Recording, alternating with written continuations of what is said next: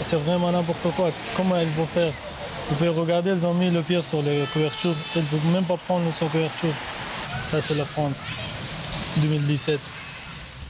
Fin 2016, les autorités françaises démantelaient la jungle de Calais pour proposer de meilleures conditions de vie aux 7000 migrants qui s'y trouvaient. Mais la France reste loin de ses engagements sur l'accueil des réfugiés et est à la traîne par rapport à certains de ses voisins européens. Nos observateurs sont des migrants subsahariens ou afghans. Ils ont connu les campements de rue et les procédures interminables. Ils vont vous raconter leur parcours entre réussite, galère et désillusion.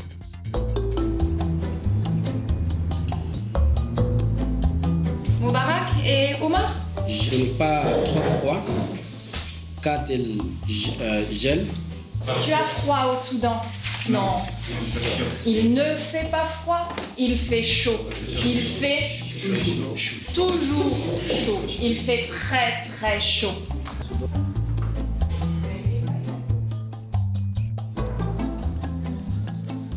Salut Moubarak. Oh, salut. Tu es notre observateur ici à Quentin. Tu fais partie d'un groupe de migrants qui a été euh, sélectionné à Calais pour venir dans ce centre et tu prends notamment des cours de français euh, intensifs ici. Ça fait 4 mois que j'apprends le, cours de français.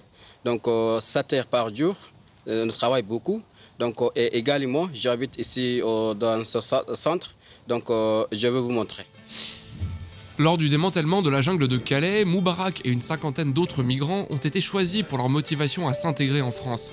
Direction Quentin et ce centre d'accueil où ces migrants sont formés et intégralement pris en charge. Merci beaucoup. Le but pour l'État français, faire de Quentin une vitrine positive de sa politique d'accueil. Dans le nord de la France, il y a beaucoup de frites. C'est la spécialité ici. oui, c'est très délicieux. Oui, c'est bon. Ah c'est bon, c'est bon, oui.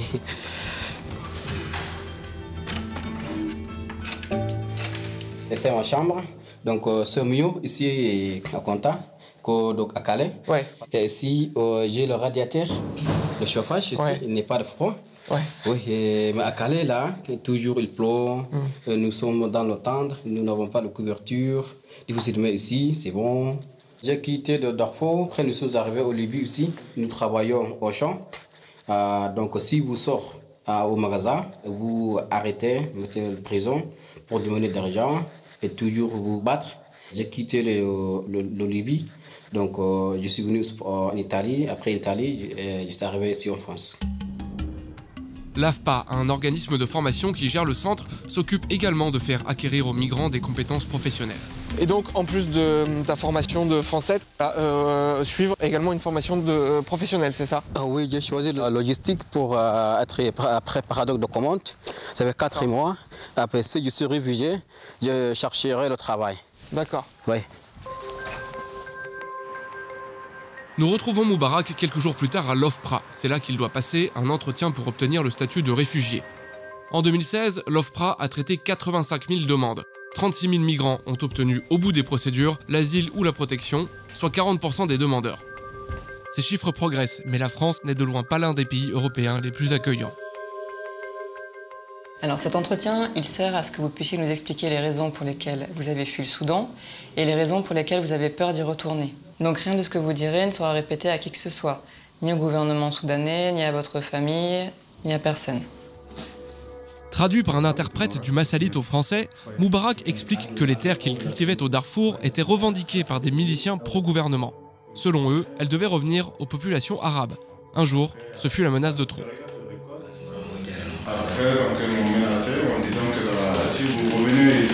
on va vous tuer.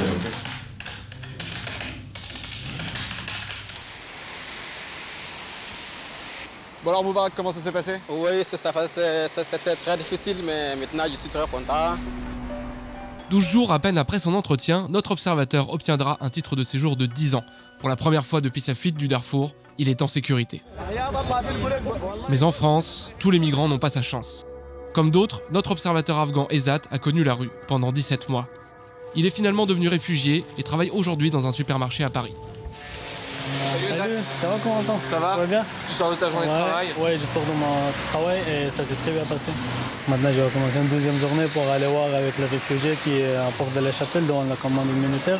Là, ton CDD, il est jusqu'à quand Presque fini dans deux semaines. Après, j'attends peut-être qu'elle me propose un CDI. J'espère. ESAT nous emmène au centre humanitaire qui a ouvert fin 2016 à Paris. La structure doit accueillir les migrants dont les empreintes digitales n'ont pas déjà été relevées dans un pays de l'Union européenne. Ils sont logés sur place quelques jours et sont ensuite dirigés ailleurs en France pour faire leur demande d'asile. Problème, le centre a vite attiré plus de personnes qu'il ne peut en recevoir.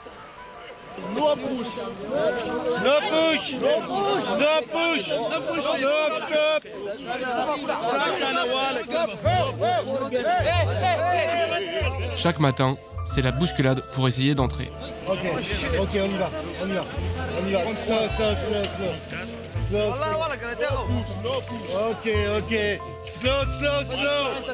Pour le moment, il y a beaucoup de gens qui sont à l'extérieur. Euh, Vous voyez, il y a beaucoup de gens, à peu près 150 ou 200 personnes qui sont dans le combat. euh, Ils attendent pour rentrer. Parce que sur le combat, ils ont jusqu'à 450 places? Quand on fait notre demande ici, après, on va avoir un, un dossier qui s'appelle un dossier pour les francs. On doit écrire notre histoire. Et il y a beaucoup de gens, on ne sait pas comment écrire en français. Ezat a appris le français en partie seul. Il rêve de devenir interprète. Pour moi, c'est très facile d'aider les gens qui je parle directement avec eux, comme Pashto, Dari, Hindi, Urdu, anglais, comme ça, les langues. Ils ont beaucoup de problèmes avec euh, traduire son histoire. Il y a des traductions qui le prennent 150 euros, 120 euros, 80 euros, juste pour traduire deux ou trois pages. Je fais gratuitement. Ouais, c'est sûr. ouais. Parce qu'ils ont besoin. Je ne sais pas s'ils viennent ici, ils ont de l'argent ou pas. Même, euh, je crois pas qu'ils ont de l'argent pour manger un peu. Notre observateur explique que certains migrants attendent parfois des semaines avant d'avoir un rendez-vous pour leur demande d'asile. Des campements s'étaient formés, mais à la mi-février, ils ont été démantelés. Ils expliquent qu'ils sont là depuis deux mois et demi. Ils ont Là, sur ce... Ouais, ils dormaient ici, mais ce matin, ouais, ils ont mis la couverture ici pour protéger un peu parce qu'il y a la place de métro qui est un peu chauffée. Là, ici, elle peut dormir. Et, et ce matin, les polices sont venus, ils ont mis toutes les choses. Ils ont dit on va mettre en poubelle. et- Les réfugiés, ils avaient des tentes ici pour dormir, mais maintenant ils ont mis le gros pierre, euh, vous voyez, et c'est vraiment n'importe quoi. Comment ils vont faire? Vous pouvez regarder, ils ont mis le pierre sur les couvertures. Ils ne peuvent même pas prendre sur couverture. Ça, c'est la France, 2017. Ça, c'est quelques images de la violence policière qui était en août 2000, euh, 2016. Ils ont gazé beaucoup de gens. C'est un maître Jaurès, vous voyez clairement que comme ils gazent les réfugiés, ils ont gazé les réfugiés.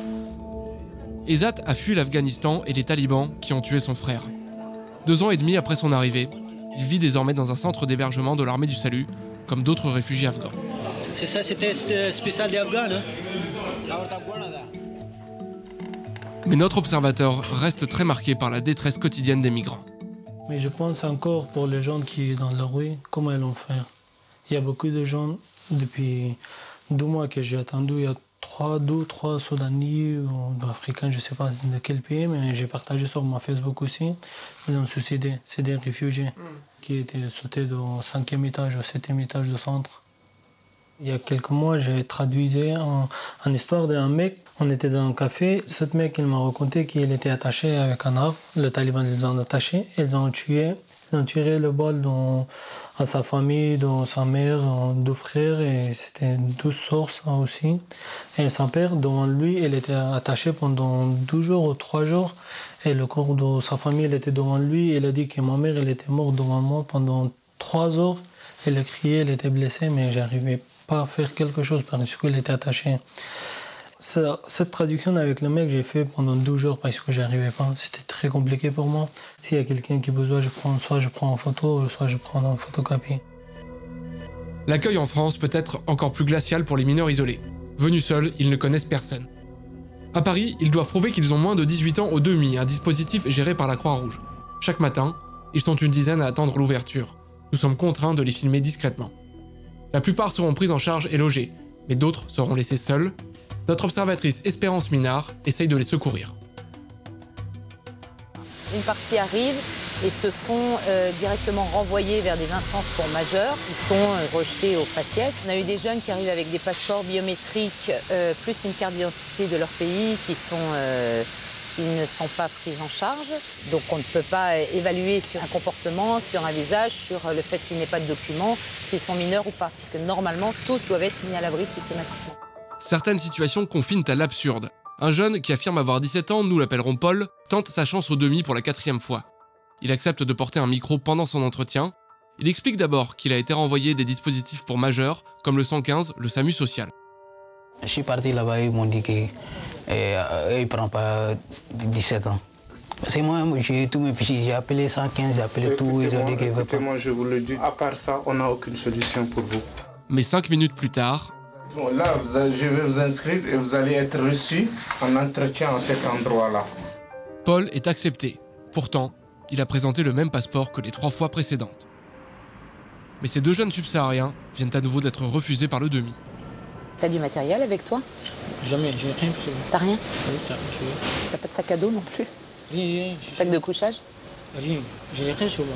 Des fois, je pars la nuit euh, à Place d'Italie, en bas. Il y a- je trouve des gens couchés là-bas. Je pars à côté. Des fois aussi à Dans le Gare de métro l'Est.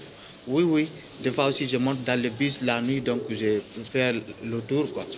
Quand le bus s'arrête, on, on me dit de, de descendre, je descends. Le demi et la mairie de Paris assurent que tous les jeunes reconnus mineurs sont hébergés, mais s'en remettent à des critères précis définis au niveau national. L'évaluation de la minorité du jeune repose sur une évaluation sociale de son parcours, de sa maturité et aussi de ses papiers. Depuis le mois de novembre, nous avons triplé le dispositif de mise à l'abri des jeunes qui se présentent comme mineurs. Nous sommes en train de doubler les effectifs du DEMI. Seule solution pour les jeunes migrants qui ne sont pas pris en charge, une procédure en justice qui prendra au moins deux mois. So you need to go on Saturday morning to the place with an association to send a letter to the judge to explain that you don't agree with this decision. Pendant ce temps, certains dormiront dehors et compteront sur le collectif d'espérance pour obtenir un sac de couchage ou une couverture.